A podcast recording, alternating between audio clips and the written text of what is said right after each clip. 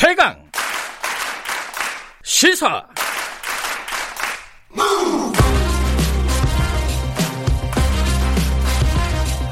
지금 여러분께서는 김경래 기자의 최강 시사를 듣고 계십니다.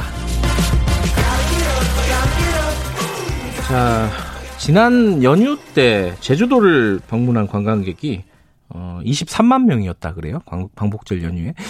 오늘부터 또 이제 금토일 아닙니까? 어, 요번 요번 주에도 많이 갈 거예요, 아마. 이제 휴가철이니까요. 어쩔 수 없이. 외국에 자주 못, 못 나가잖아요. 전국적인 긴장 상태인데 이 제주도도 마찬가지일 것 같습니다. 원희룡 제주도지사 연결해 보겠습니다. 지사님 나와 계시죠? 안녕하세요. 안녕하세요. 네. 제주도는 청정 구역인가요? 어떻습니까? 지금 상황이? 어, 현재까지 예. 전국에서 가장 감염자 가 적고요. 아, 그래요? 잘 선방을 하고 있습니다. 음. 하지만 워낙 많은 네. 분들이 여행을 오시기 때문에 그러니까요. 예. 저희 제주도민들 또 의료진들 공직자들 아주 높은 긴장감을 갖고서 우리 제주도는 국경 수준의 방역을 한다 음. 그런 체제를 유지하고 있습니다. 아니 근데 이게 상식적으로 전국에 불특정 다수가 오는 거잖아요. 이게 쉽지가 않을 텐데 지금 방역이라는 게 그죠? 어, 대신에 예. 제주도는 공항과 항만으로 예. 관문이 정해져 있잖아요. 아하. 그래서 그 공항에서는 네네. 저희 전국 어디보다도 높은 수준으로 예. 어, 초창기부터 발열 검사하고요. 예. 어, 조금이라도 이상을 신고하는 분들은 바로 저희들이 지원을 해서 검사를 하고 네. 동선을 조기에 차단하는데 예. 주력하고 있습니다. 지금 전국적으로 뭐 부산을 비롯해서 해수욕장이 다 폐장을 했어요. 당분간. 네. 제주도는 어때요? 제주도는 그, 그 정도는 아닌가요? 네, 제주도는 네. 어, 그렇게 활동 자체를 금지하지는 않고요. 네. 방역을 어, 저희들이 그 체제를 만들어서 가동을 하고 있습니다. 음. 지금 그 특히 이제 사랑제일교회 그리고 8.15 집회 관련해 가지고 이제 확산세 때문에 다들 어, 긴장감을 늦추지 않고 있는데 어, 각 지자체에서 여러 가지 이제 조치들을 내리고 있어요. 뭐 마스크를 강제로 착용을 한다든가 집회를 금지하게 한다든가. 뭐 제주도에서는 어떤 새로운 조치가 나온 게 있나요? 제주도로 가기 전에 네. 저희가 그8.15 앞두고 또 8월 17일 그 대체 휴가까지 지정하면서 전 국민 뭐 휴가 가라고 막 그랬잖아요. 네네. 그래서 네. 저희들이 자체로는 긴장도 하면서 예. 광화문 집회는 금지시켜야 된다. 네. 그리고 뭐 지금 그 교회 이름이 뭐 사랑 제일 교회던데 국민에 대한 사랑이 있으면 네. 아 사랑하는 사람들의 안전과 생명을 지켜주는 게 사랑이지 이게 무슨 사랑이냐 네. 그렇게 해서 그 교회 집회나 광화문 집회를 어, 스스로 자제해야 되고 네. 당국에서 금지해야 된다고 강하게 요구를 했어요. 왜냐하면 거기서 걸리면 결국 제주도까지 이게 여파가 오거든요. 그렇죠. 예. 아, 얼마나 많은 사람들이 지금 어, 뭐 이제 죽기 살기로 지금 코로나랑 싸우고 있는데 네. 이게 뭐 하는 겁니까? 그래서 아 정말 그 이 자제하고 네. 강력하게 차단하라고 했는데 네. 결국 이 사태가 벌어졌단 말이에요. 예. 그래서 저희는 그 중앙 그 질병 본부에서 통보받은 명단을 예. 저희 제주도에서도 전부 그 검사를 했고요. 예. 또 검사 받으라는 행정 명령을 내렸습니다. 음. 현재까지는 음성인데요. 예. 지금 광화문 집회했던 그 어, 환자들이 오늘부터 본격적으로 그 이 잠복기 지나서 증상이 나올 것 같아가지고 네. 제주도도 이에 대한 이 강제 검사 명령을 내린 상태에서 예. 긴장감을 갖고 대비를 하고 있습니다. 제주도도 그, 어, 검사 대상자들이 꽤 있는 모양이에요? 어, 그 10여 명대인데요. 아, 그래요? 통보 받는 대로 네네. 어, 검사를 할 뿐만 아니라 예. 공항으로 들어오시는 분들 중에도 네. 광화문 집회에 스쳐간 분들은 모두 신고해라. 음. 라고 저희들이 명령을 내려놓은 상태입니다. 예. 지금 말씀하셨잖아요. 애초에 저 집회는 안 해야 되는 거 아니냐라고 계속 주장을 하셨고, 어, 예. 근데 이게 이제 서울시에서도 그 집회를 금지했었는데 정부에서 아니 정부라도 법원에서 이걸 허가해 준 거란 말이에요.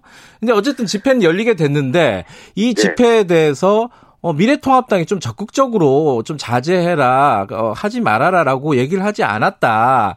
왜냐면 미래통합당하고 관계가 있는 집회니까요. 어찌됐든 간에. 뭐 그런 비판들이 있지 않습니까? 이거 어떻게 생각하세요? 그 법적인 책임을 따지는 거는 예. 그건 정치 공세인 것 같고요. 예. 대신에 예. 저희는 결과적인 법적인 책임이 아니라 예. 책임감을 가지고 임해야죠. 예. 그래서 통합당도 예. 그 광화문 집회에 우리가 책임이 있다 없다를 떠나가지고 네. 국민의 생명과 안전을 누구보다도 그 먼저 생각하고 네. 지금 경제와 정치도 중요하지만 네. 방역이 가장 중요하잖아요. 예. 그래서 통합당이 정부 당국보다도 오히려 더 국민의 생명과 방역을 중시한다. 네. 이런 것을 앞으로도 음. 계속 강조를 하고 모범으로 보여야 된다고 생각합니다. 음. 책임감이 중요한 거예요. 음, 법적인 책임 뭐 이런 것들 다 떠나서 어, 이 책임감을 보여줘야 된다. 통합당도. 예, 그럼요. 그리고 국민이 든든하게 믿고 따를 수 있는 책임감을 보여줘야 지지도 올라가지 않겠습니까? 네. 아, 그 지지도 올라간다는 얘기 들으니까 뭐 그거 좀 여쭤봐야겠네요. 지지율 최근에 많이 올랐잖아요. 미래통합당.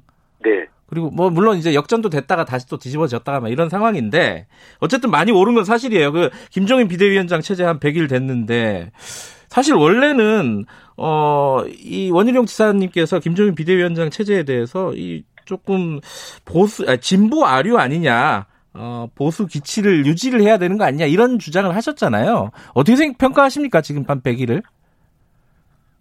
제가 주장했던 것은 네, 우리 그 당의 그, 이, 당의, 당이 예, 주도해서 변화해야 된다라는 것이지, 예, 저는 20년 내내 보수의 혁신을 예, 주장해온 우리 예. 개혁파입니다. 예, 우리 김종인 비대위원장 그 들어선 이후에 네. 좋은 방향으로 가고 있고요. 아 그래요? 예. 그동안 제가 주장해왔던 그 당의 변화와 혁신 방향으로 가고 있는 거예요. 음, 특히 네, 최근에 우리 김종인 위원장께서 그 5.18 이제 민주 묘지를 찾아서 예, 예, 무릎을 꿇고 진심 어린 사죄를 한 것도요. 예, 아주 당의 방향성에 대해서 국민들에게 큰 울림을 줬다고 생각하고요. 네, 최근에 그 당헌 당규라든지 당의 예. 정책들을 여러 특위를 통해서 만들고 있는 걸 보면서 네, 그동안 그 국민들에게 약속했다가 저- 정권을 잡거나 선거를 이기고 나면 뒤집고 뒤집고 했던 이런 것들을 예, 이제는 제대로 실천하겠다. 음, 이렇게 국민들에게 약속을 하고 있기 때문에 네, 저는 옳은 방향이라고 생각하고요. 예, 과거의 그 어떤 이 전통이나 네, 아니면 당내 목소리가 센 일부 어, 집단 또는 네, 외부의 목소리 큰 일부 의 극단적인 집단 예, 여기에 얽매이지 않고 예. 뚜벅뚜벅 어, 올바른 변화의 길을 가고 있다고 생각을 합니다. 음, 근데 이렇게 올바른 변화의 길을 가고 있다고 말씀을 하셨는데, 요번 이제 코로나 이제 광복절 집회 같은 상황에서, 어, 정광훈 목사 같은 좀 극단적인 어떤 그 세력과 선을 잘 긋지 못하고 있는 것 같다, 미래통합당이. 이런 얘기를 하- 어, 하는 쪽이 있더라고요. 아, 아까도 말씀드렸지만 네. 그뭐그 집회가 무슨 당이 한 집회가 아니 또 아니고 뭐 당에서 참석하라고 한 것도 아니고 예. 그래서 이거 여기에다가 무슨 책임을 자꾸 공방을 벌이는 음. 것은 네. 정치 공세라고 생각하고요. 예. 대신 그런 책임 공방을 떠나서 떠나서 예. 광화문 집회가 아니라 어떤 집회라도 예. 이 국민의 생명과 안전을 걱정하는 네. 책임 있는 정당의 입장에서는 책임감 있는 메시지와 행동을 보여줘야 되죠. 예. 그래서 그게 어떤 집회든, 그러니까 민주노총 집회든 무슨 태극기 집회든 네. 지금은 집회하지 말라 그러면 하지 말고 검사 받으라 그러면 검사 받고 이렇게 음. 돼야 되는 거예요. 네. 네. 네. 그건 국민들을 위한 예의고 예. 그 민주 시민의 기본이죠. 예. 그걸 어기면서 무슨 애국을 얘기하고 무슨 사랑을 이야기합니까? 예. 정상이 아니죠. 그 미래통합당 전직 뭐 의원들이라든가 뭐 당원들이 거기에 참석하고 막 방역을 방해하고 이런 행동들을 하잖아요. 이 뭐 그 그분들에게 그럼 한 말씀 좀 해주시죠. 아, 그러니까 그분들요. 그, 이 뭐, 당에 이걸 떠나가지고, 예. 뭐, 이, 뭐, 언론에 조금이라도 그, 저, 카메라에 주목받고, 예. 박수 소리에 굶주려 계신 것 같은데, 예. 그게 오히려 나라가 올바른 방향으로 또 국민의 지지를 모으는데 예. 결정적인 걸림돌이 됩니다. 예. 그 오죽하면 가족들까지 말리고 신고를 하고 그러겠어요. 네네네. 아, 안 됐더라고요. 예. 과연 그 심리 세계를 한번 예. 진단을 해봐야 될 것 같아요. 예. 이 얘기도 한번 여쭤봐야 될 것 같아요. 8.15 광복절 지난 이후에 방송 인터뷰는 처음이신 것 같은데, 그 광복절 기념사 그 김원웅 광복 회장의 기념사 관련해 가지고 원희룡 지사께서 강하게 비판을 하셨어요. 음, 이 원희룡 지사, 아, 원희룡 광복 회장의 그 친일 청산 발언, 여기에 대해서 어떤 문제가 있다고 생각하셨던 거예요? 아니 친일 청산 당연히 해야죠. 네. 친일 청산에 반대하는 거 아닙니다. 네. 대신 문제가 뭐냐면 네. 그 잣대라는 것 자체가 네. 아주 일방적인 잣대에다가 그 국민들에게 이 편가르기 시기로 네. 이 아주 난폭하게 적용을 하기 때문에 예를 네. 들어서 그 주장을 하는 거에 보면 그 역대 육군 참모총장이 1대부터 21대까지 전부 친일파다 이렇게 주장을 하더라고요. 예. 그 아마 그 저 지방에서 대독시킨 그 경축사에만 그게 있었던 것 같은데 네. 아니 6.25 참전 그 용사회 회장과 현재 해병대 여단장까지 다 앉아 있는 앞에서 음, 대한민국 국군의 수장이 전부 친일파였다 이렇게 주장하는 것을 보고 야 이것을 아니 도저히 이건 그냥 들, 넘어가면 안 되겠다 왜냐하면 네. 그 저 광복절 행사니까 네, 네. 광복회 회장이 나와서 좀 세게 얘기하는 건 얼마든지 그건, 그건 이해를 할 수가 있어요. 음, 근데 그 역대 육군 참모총장이 전부 친일파였다. 그때 육사 또는 학병으로 끌려갔던 분들이 있는 건 맞아요. 네. 근데 그게 모두 친일파였다? 그래서 그게 전부 청산 대상이다? 그건 아니죠. 왜냐하면 음, 네네. 대한민국에서의 공헌은 대한민국을 지키기 위해서 어떤 행동을 했는가 네. 이걸 따지는 거기 때문에 네. 우리가 백선엽 장군도 그 만주군에 근무했던 건 사실이지만 그는 20대 초반에 청년 육사 입, 입대하자마자 그거 했던 거고 6.25 때 정말 목숨을 걸고 아, 북한군의 그 탱크와 포탄이 쏟아지는 속에서 네. 대한민국을 지킨 거 아닙니까? 예, 예. 그래서 저희가 공과 가를 삼켜보자라는 음. 거고 김원봉 같은 사람은 그 일제시대에는 독립군 운동을 했는지 모르지만 네. 결국 북한 정권에 참여해가지고 6.25 낙하하는데 주범이었단 말이죠. 음, 근데 그런 사람은 독립운동으로 그 훈장을 주자. 네. 이게 이게 말이 안 되는 거죠. 왜냐하면. 예. 대한민국은 대한민국에 대한 기준을 갖고 해야 되고요. 예. 또한 가지만 말씀드리겠고 애국가를 없애자 그러더라고요. 애국가 예, 예. 바꾸자고. 바꾸자고. 근데 예. 그 애국가는요. 예. 그 안희태가 나중에 그 나치 생각을 한 건 맞지만 예. 애국가를 작곡하고 공연할 당시에는 이게 일본에 대한 독립을 위한 노래다라는 것을 분명히 하고서 음. 미국에서 공연을 했었고요. 네네. 그 애국가는 5.18 광주 민주화 항쟁 때도 전남 도청 앞에서 불렀던 애국가고 예.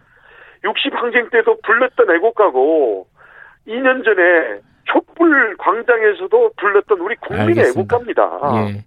대한민국의 역사를 놓고 봐야지 이게 그 과거를 과거에 매달려서 과거를 가지고 모두를 결정하자고 하는 사람들은 보통 알겠습니다. 현재 문제에 대해서 해결 능력이나 아무런 아이디어가 없는 사람들이 예. 왕년에 이랬다 그러면서 과거 얘기만 하는 거예요. 그래서 네. 정광훈 목사도 그렇고 김원웅 회장도 그렇고 보니까 이 공적인 그 자리에 나서서 국가를 논할 자격들이 없는 사람들인 것 같아요. 알겠습니다. 근데 그때 광복절 기념식 때, 어, 4.3 동백꽃 배지를 제주도 쪽에서 달지 말자고 제안을 했다. 이래가지고 지금 유족회 측에서 반발을 하고 있잖아요.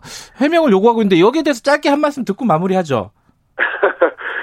그, 예. 저, 광복절 날 무슨 4.3 이슈가 되거나 뭐, 단 한 글자도 언급이 된 게 없고요. 예. 당시에 그 광복절 의전 담당이 총무과장이에요. 예. 제주도청에. 그래서 광복절에는 이 보훈의 그 예, 예식상 그 사삼 배지는 전부 안 달기로 얘기가 됐습니다. 그래서 저 혼자 닮은 이상하니까 뗐던 거고 음. 행사 끝나고서는 또 정상적으로 또 달고 다녔어요. 그래서 예, 예. 이것은 오해가 있으면 그렇게 설명을 하고 넘어갈 일이지. 이걸 알겠습니다. 자꾸 이 광복절 그 김원웅 축사에 대해서 알겠습니다. 예, 여기까지 들어야 될 것 같아요. 사삼을 들고 나오는데요. 예, 네. 여기까지 드릴게요. 고맙습니다. 네, 고맙습니다. 원희룡 지사였습니다. 1부 여기까지입니다.